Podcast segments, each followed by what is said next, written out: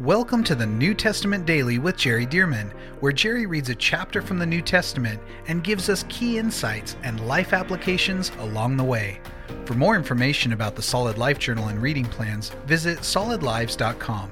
And now, let's get into today's reading. All right, Matthew chapter 15 from the New King James Version.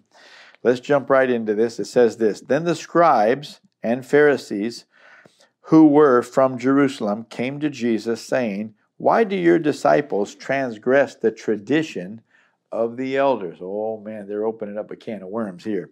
Why do your disciples transgress the tradition of the elders? For they do not wash their hands when they eat bread. He answered and said to them, Why do you also transgress the commandment of God? See, they're talking about transgressing tradition, and Jesus is talking about transgressing the commandments of God in the Bible. And Jesus is showing these are not on the same uh, level, these are not of the same priority. But they thought they were. And so Jesus said, Why do you also transgress the commandment of God? Because of your tradition.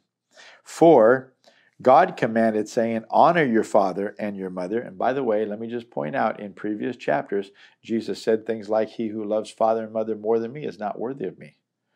And I've come to divide a family uh, son against a father, and so on. So, and I let you know, Jesus is not saying he to not honor your father and mother. And here in this passage, you'll see that Jesus is emphasizing that the Bible says honor your father and mother. They're not contradicting. Jesus is just talking about two distinct subjects, and so therefore he's using uh, family members to illustrate priorities. So notice the priority in this passage is the Word of God above traditions. So he said, Why do you also transgress the commandment of God, the Bible, because of your tradition? For God commanded, saying, Honor your father and your mother, and he who curses father or mother, let him be put to death. But you say, Whoever says to his father or mother, Whatever profit you might have received from me, it is a gift to God then he need not honor his father and mother. Thus you have made the commandment of God of no effect by your tradition. Hypocrites, well did Isaiah prophesy about you, saying, These people draw near to me with their mouth and honor me with their lips, but their heart is far from me, and in vain they worship me, teaching as doctrines, teaching as doctrines, teaching as doctrines the commandments of men. Jesus is saying there's a big difference between the commandments of God and the traditions, the teachings of men. He, and, and Jesus is explaining to them don't ever raise the eloquence, the insights, the uh, oration of man to the level of God's word. God's word trumps. God's word is truth. And everybody else, in fact, in Romans 3, Paul said, Let God be true and every man a liar. That's how you have to treat it. It's like, you know, if if any human being contradicts the truth of God's word, that they're lying or they're speaking lies, even if they don't realize they're lying, they're speaking lies. And so Jesus is saying to these Pharisees and scribes, He's saying, even though you're of the law and you, you're supposed to teach the law and teach one of the Ten Commandments, honor your father and your mother. But if a young person comes and said, hey, my father and mother don't want me to give this uh, gift to the to the ministry here, uh, and but I but I feel like I should do it anyway. And you say, well, listen, you put that on the altar and such, and you're you don't have to honor and obey your father and mother because you're giving this gift. Well, of course, they wanted the gift. And Jesus is saying, see, you guys came up with traditions that benefit yourself, make you feel more spiritual, make you feel more righteous, but it's really about you. And what you should have done is to say, well, no matter whether this benefits us or whether it does not benefit us, what did what does the Bible say? What did God's word say? We should stick with the word of God. See? And so Jesus is saying you're allowing your tradition to cause uh, people to violate the commandment of God. So we get down here now, and he says, uh, verse 7 hypocrites well did isaiah prophesy about you saying these people draw near to me with their mouth and honor me with their lips but their heart is far from me and in vain useless in vain they worship me teaching as doctrines the commandments of men. Well, we don't need to hear a bunch of opinions. We need to hear, but what does the Bible say? Our job as pastors, preachers, uh, leaders is to preach and teach the Word of God. God's the one with the wisdom, not us. So our job is to help people understand what God actually said and how to apply it. Well, that's not what they were doing. They were focusing on all of the rabbinical sayings and traditions and such, and not actually focus on the Bible itself. Verse 10 When he had called the multitude to himself, he said to them, Hear and understand, not what goes not what goes into the mouth defiles a man, but what comes out of the mouth, this defiles a man. Now, this relates back to the beginning of the chapter when they were asking, Why do your disciples uh, break the tradition of the elders uh, who, because they're eating and they didn't wash their hands. Well, the, the law of the Bible didn't say you got to go wash your hands in a certain way, but the traditions did. And they're saying they're breaking the traditions of the elder, of the elders. And so Jesus is, is pointing out now, he's saying, listen, you need to understand this. It's not what goes into the mouth that defiles a man. If you eat with unwashed hands and you get some germs going in, he said, that's not what defiles you before God. He said, but what comes out of the mouth, that defiles a man. He said, it's those words that you're speaking. And you remember we saw in chapter 12, by your words you'll be justified, by your words you'll be condemned. He's saying it's not what co- goes into the mouth, it's what comes out. And uh, and uh, of course, Jesus taught in another place. He said, he said, don't you know what goes into the mouth? It's going to go through your digestive system and be eliminated. He said, Your biggest problem is what's coming out of your mouth, the words. That's what's causing you the issues. Powerful, huh? So Jesus is saying, Your elders got their traditions wrong. They don't line up with reality in the spirit realm and with the kingdom of God. Verse 12 Then his disciples came and said to him, Do you know that the Pharisees were offended when they heard this saying? See, they're concerned about people pleasing. They're concerned about the religious leaders, and we don't want to make them mad. We don't want them to be offended. And so, do you know that the Pharisees were offended at this saying? Watch this. But he, he answered and said, Every plant which my heavenly Father has not planted will be uprooted. Boy, that's powerful.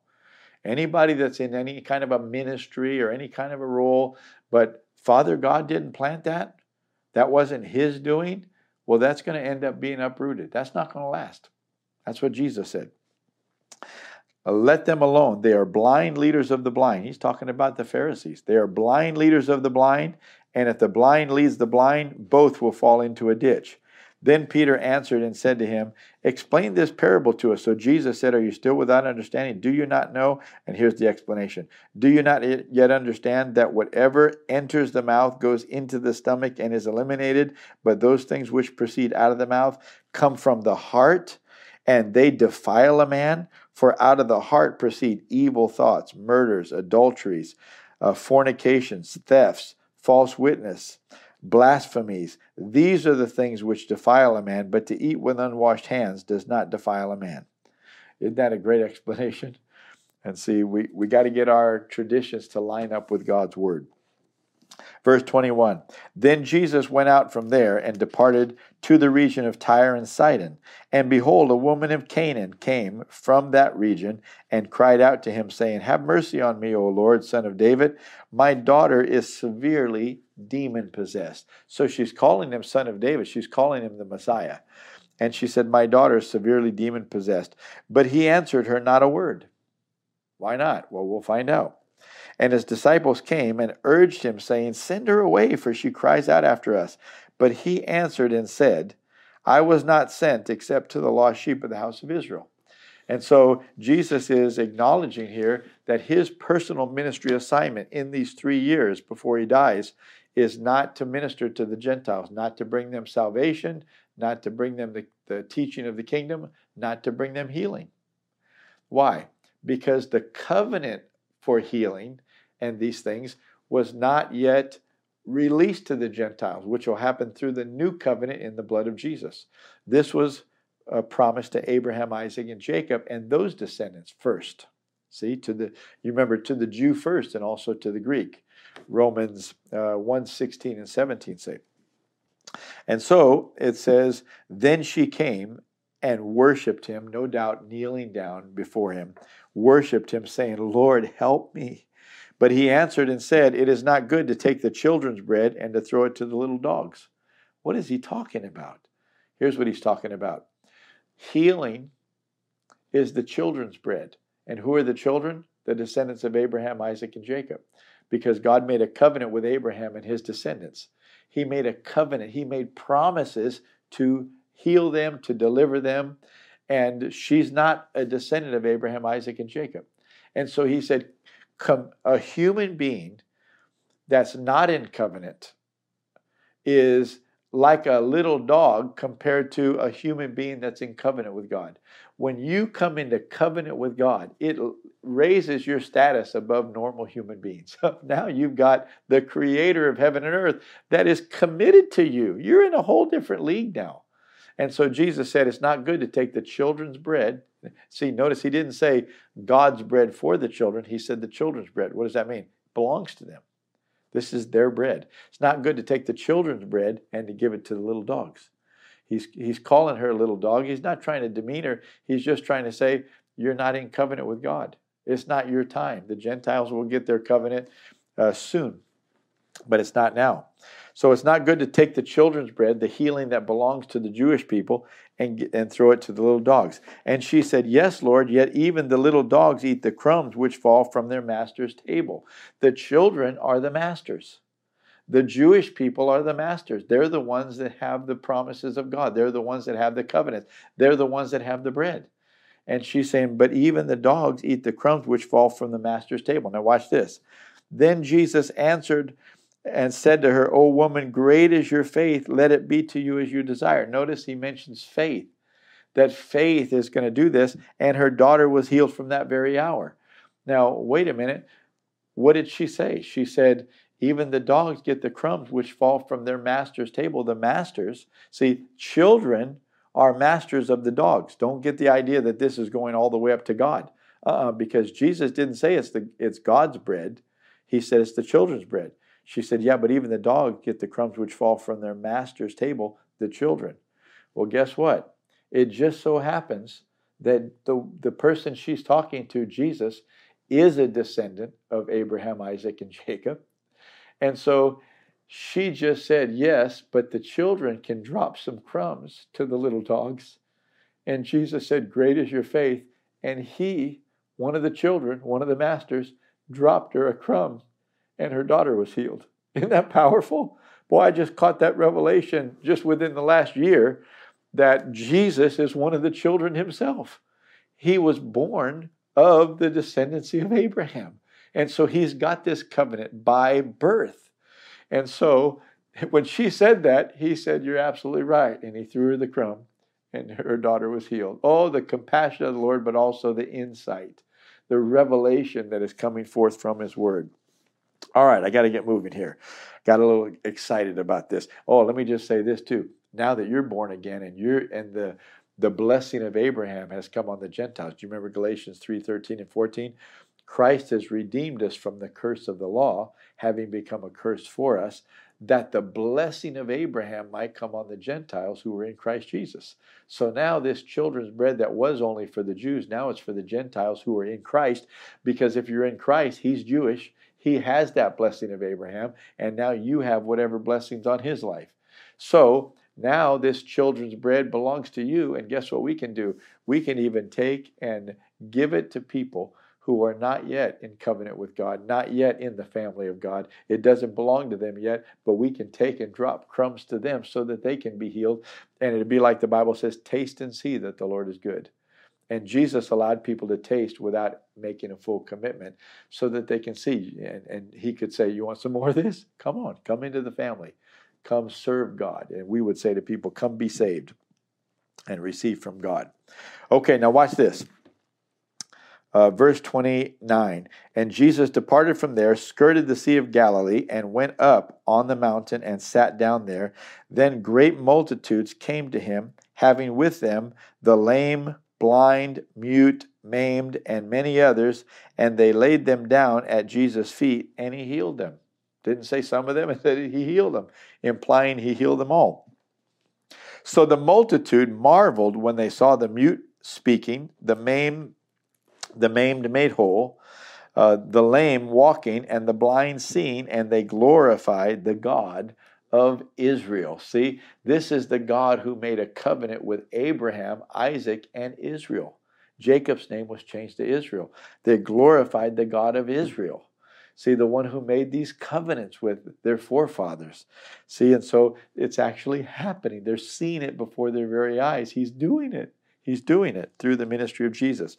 Now, Jesus called his disciples to himself and said, I have compassion on the multitude because they have now continued with me three days and have nothing to eat and I do not want to send them away hungry, lest they faint on the way. Then his disciples said to him, Where could we get enough bread in the wilderness to fill such a great multitude? Now, first of all, we have two things that we have to say right here. Number one, don't you remember when you fed the 5,000 men plus the women and children with five loaves and two fish? And you've forgotten already? You, you don't remember that that happened? Also, when it says, how would we get enough bread uh, in the wilderness to feed such a great multitude? Forgetting, did you not read the story of the Exodus when God brought two to three million people out of Egypt into the wilderness and fed them with manna every day? See, but they don't have on their minds the power of God. They're thinking their own ability. And even though the miracle had happened sometime in their past, they're right back down to where they were before. We don't have enough. And folks, that's the way we are sometimes. Maybe we've had miracles, we've seen the power of God before, but for whatever reason, we revert right back to our ability instead of looking to the greater one who's in us. And so they said, How would we get all this in the wilderness? Verse 34 Jesus said to them, How many loaves do you have? And they said, Seven and a few little fish. So he commanded the multitude to sit down on the ground, and he took the seven loaves and the fish, and gave thanks, broke them, and gave them to his disciples. And the disciples gave to the multitude. So they all ate and were filled. Same thing as with the 5,000 and they took up seven large baskets full of the fragments that were left. Now, those who ate were 4,000 men, besides women and children. So you might have whatever, let's see, maybe 16,000 if you have the, an average of uh, your wife and two children, 16 to 20,000 maybe. And he sent away the multitude, got into the boat, and came to the region of Magdala, which, by the way, has been recently excavated there on the uh, west side of the Sea of Galilee. Thank you for joining us for the New Testament Daily with Jerry Dirmann. And thank you to those of you who have partnered with Solid Lives to help get this daily podcast and other resources like it to thousands of people around the world. If you would like to partner with Solid Lives, visit solidlives.com/give. To find out more about the ministry of Solid Lives, how you can be a part of this church planting and disciple making movement, or for more great teachings and resources by Jerry, visit solidlives.com. We also want to invite you to check out Jerry's other podcast called The Jerry Dirmann Podcast. Here, Jerry shares with us at least weekly from God's Word, challenging us and equipping us to fulfill the amazing plan that God has for our lives. You can find links to this podcast as well as Jerry's YouTube channel online at solidlives.com. Thank you again so much for joining us, and we'll see you right here tomorrow as we jump into the New Testament Daily with Jerry Dirmann.